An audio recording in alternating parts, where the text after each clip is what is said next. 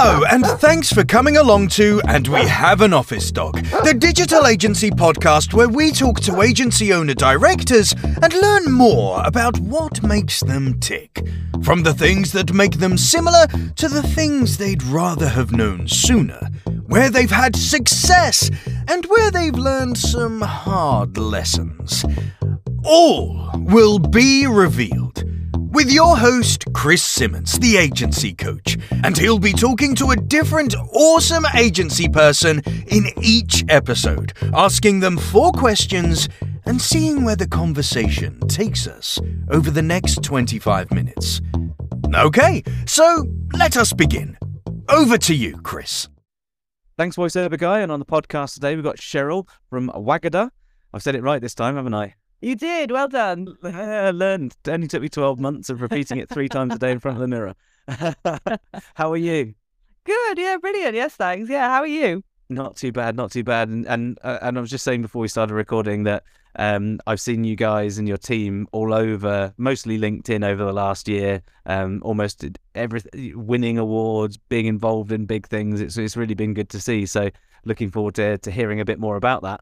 Brilliant. Yeah, no, we've had a good year actually. Yeah, it's been a, it's been an exciting year with lots going on. So for those terrible people who skipped season one and missed your episode, give us a little plug. Who who who who are you? What do the agency what does the agency do? Yep. Okay, Bab. So um, we are a digital marketing agency. We I started off the business about 12 years ago. Um, we were purely an SEO agency in those days. But as SEO has changed over the years and become more about brand building, we've um, grown the business into more of a full service marketing agency. So I think the last time we spoke, we weren't doing very much web development at all. So mm. we were doing web development, we were bringing in external web developers. But actually, excitingly, at the end of last year, we took on our first in-house web developer. Oh wow! So that was exciting. So now we've started making websites. You know, really pushing forward with the websites. Previously, we'd only really do them if our clients asked us for them. Uh, whereas now we're proactively selling that as a service and encouraging our clients to to really update their web presences.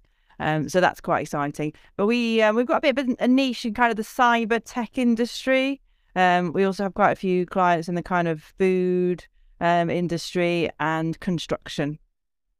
So, what was the thing that kind of made you decide to go from hire an external whenever you need it for web to adding it as an a, as a in-house like proper service? I think we realised that um, we needed to push it a bit more. I'd always been very keen not to bring on web development as a service because there's a lot of web developers that offer SEO on the side. And I wanted to make it clear that we were a very specialist, very niche expert SEO um, in, um, agency.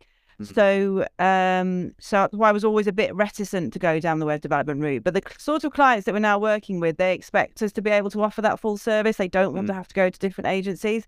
So we've been using freelancers for a little while, and I think it just feels a bit like you're at the mercy of someone else and someone else's business. So. Yeah. And whilst they were very good, we weren't necessarily getting things done at the speed that we wanted them to be done uh, or in the order that we wanted them to be done. I, I think it's about a control, really, about how we could get a bit more control yeah. over our web development. And and over the last year, that that was the tail end of the year. So what what other kind of major things have developed in the agency since we last spoke? So I think one of the really big things is um, that we've grown the team quite a lot over the past mm. year. So I think this time last year we only had about 14 people, and yep. now we've got 27, 28 people. So it's grown quite a lot. And I recall when we spoke, you had a relatively um, uh, unique way of, of going through hiring. You know, going out for coffees and having a conversation with people, and maybe they're a fit for later. Did that has that panned out? Has that been working well? It has been working well. I mean, it's still been a tricky year for recruitment, oh, but oh, we have we've had to be quite creative in how we find people. So, hmm. you know, um, I remember one of the one of the people we recently recruited was um, the niece of one of the mums I met on the playground at school. So it has literally been just talking to anybody. You know, yeah. does anybody know anyone who might be looking for a job? Um, and that's tend to be working quite well. And we've also been building up a database of people that we could come back to later, mm. which I think is probably what we talked about last time. Um, I think we got a bit irritated with the number of um, recruitment consultants that mm. were coming to us and sending us CVs and saying, "Oh, this is Jessica, she lives down the road from you. And we're like, how did we not know that Jessica lived down the road from us? You know, how do we not know Jessica? So Yeah. just being really proactive in getting to know who's local and who might want to one day come and have a have a job with us. Yeah, I, I think um, recruit recruiters like estate agents, you end up having the vast majority. There's a there's a um, an underpinning of kind of you you you and I know everyone who's listening to this knows that feeling. But then there are a few very good ones that that really do care and do give a damn. But you got to find them. Yeah, yeah. Um, we've got a few good partners uh, in the OMG Centre, but again, it's got to be about the right fit and things like that in terms of timing and things. And it sounds like you know, in the industry that that that we're in, if you're a smart person and you're looking for a new role or a new career, it's not impossible to learn quite a lot of the skills that you need. Um, so you know, the the the person you met in the playground, looking for a job, smart person, keen to learn. Yeah, yeah. That's more or less the the the, the key key components. You can learn Mm. quite a lot of the stuff that you do.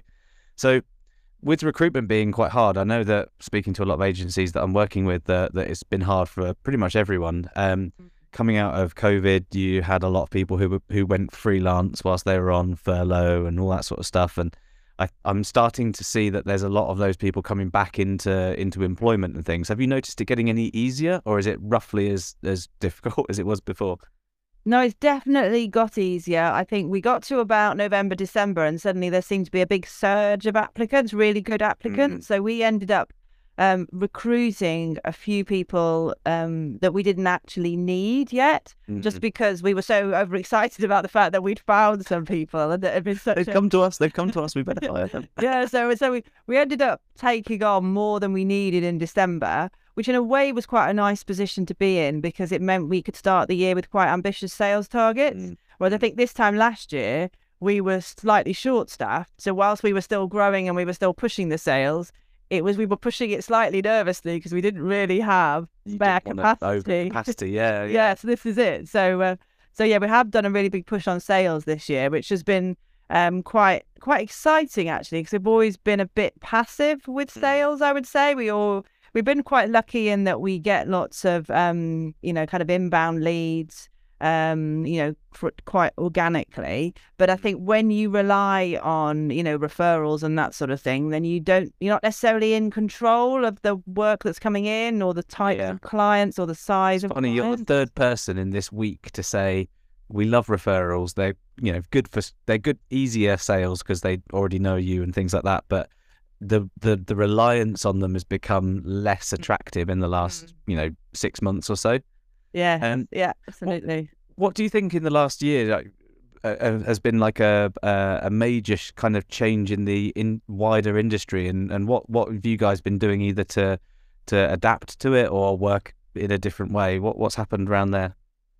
Well, one interesting thing that has happened, coming back to the recruitment thing, is that our clients, um, a few of them got to the point where they said we actually were going to have to slow down the marketing because we haven't got enough staff ourselves to be able to fulfill the work that you're bringing in. So it was people like uh, chains of care homes that we work for and chains of nursery, children's nurseries.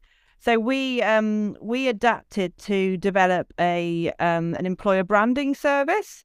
Um, Okay. probably started a little bit before the beginning of last year, but um, and we've been pushing that quite a lot, and that's been really um really helpful way to to sort of support our clients to get to where they need to be, but also then not lose the marketing work as well because we can Hmm. work on both at the same time.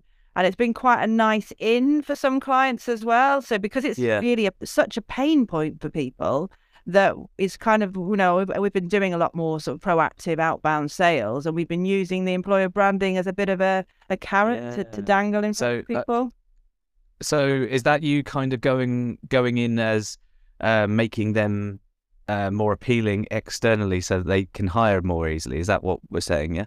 yes it is yes so est- establishing what their messages are around why people should go and work there and what the benefits are um, so in developing things like their employer value proposition, but also supporting them in their recruitment marketing to get that message out. So it's amazing the number of kind of work for us pages on websites, which are just terrible. They're just more about Oh yeah. them being able to sort of say, you know, show who they are rather than necessarily show attractive. yeah. You know, what's, they, what's they're usually just uh, they're usually just like a, a, a an iStock image with a, Yeah, pithy yeah. paragraph and then a list of job openings. Yeah, exactly. Email exactly. Wendy at companyname.co.uk. Yes, no, completely. so it's amazing the, the difference you can make to making the business look more appealing. Um, and we've been also improving the SEO of those pages as well, because I think they do a lot of work on the SEO of the other rest of the website to attract clients. But actually, particularly if it's a business where people have to go to a place to work, like a children's nursery, it's all it's all local. It's all very localized, and quite often the the tools that they use to display the jobs are often not very SEO friendly, and they don't necessarily lend themselves very well to being optimized. So Absolutely. uh, we've been working with them on that as well. That's a that's a cool development internally. What what what do you think um, in the last twelve months? You personally, do you th- uh, where where's your kind of agency leader, professional and personal development been? What what what's been a big change for you in the last year? So at the beginning of last year, we did a bit of a reshuffle of the senior management. Mm. So um, we promoted two of the people from the team to more of a senior role, and in the past year, we've taken on a new ops manager. So that's allowed me to really step back from the day to day and really focus on the strategic side of things, which would always get left behind because you get so involved in the day to day and the, and the clients yeah. and that sort of thing. So I really feel like I've over the past year I've really developed my leadership skills because I've been able to use them rather Yeah. than being a manager. zoom- I've been able, been able to be- zoom out somewhat. Yeah. Yeah. Yes. So That's- that's been really beneficial. I tell you what, the best hire I ever made in any of my uh, any of my agencies was was an ops person. Yeah. um, because there's a there's something that they've got that you as a leader when you're running an agency with a million plates spinning, they can just take so much off of you that allows you to work on it rather than in it, so to speak. That's fantastic. And and and what what out of all of the kind of um the leadership traits that you've kind of developed over the last year, what do you feel has been like the most satisfying? Oh, that's a that's an interesting one. I think one of the things that I feel I definitely got better at over the past year is sort of having those difficult conversations. Whereas you, I might in the past have um, been a bit nervous going into a meeting, having a difficult Mm. conversation. It really feels like it comes quite naturally now, and I'm not panicking about how I say the words. The words just come out quite naturally from my mouth. That's that that is so hard to get to do that. So that I mean, the really good answer in in in the in in in the the development perspective on that is it's um like being able to give feedback and and and sometimes not the nice version or at the very least having to have a tough conversation. You don't want to do it so often because you want to be the nice guy you want to be Yeah. you want to be the friend. And if you've zoomed out a bit it's a little bit easier to do that. And you know you can work on those skills. It's it's pretty pretty cool. Um so if we zoom I don't know another 12 months into the future next series we're having another another conversation about about the year what do you what's what are you telling your future self right now that your core focus for the agency is in the next 12 months I think um, our core focus is very much around sales at the moment. So that's another area that I've been working really hard to develop myself on.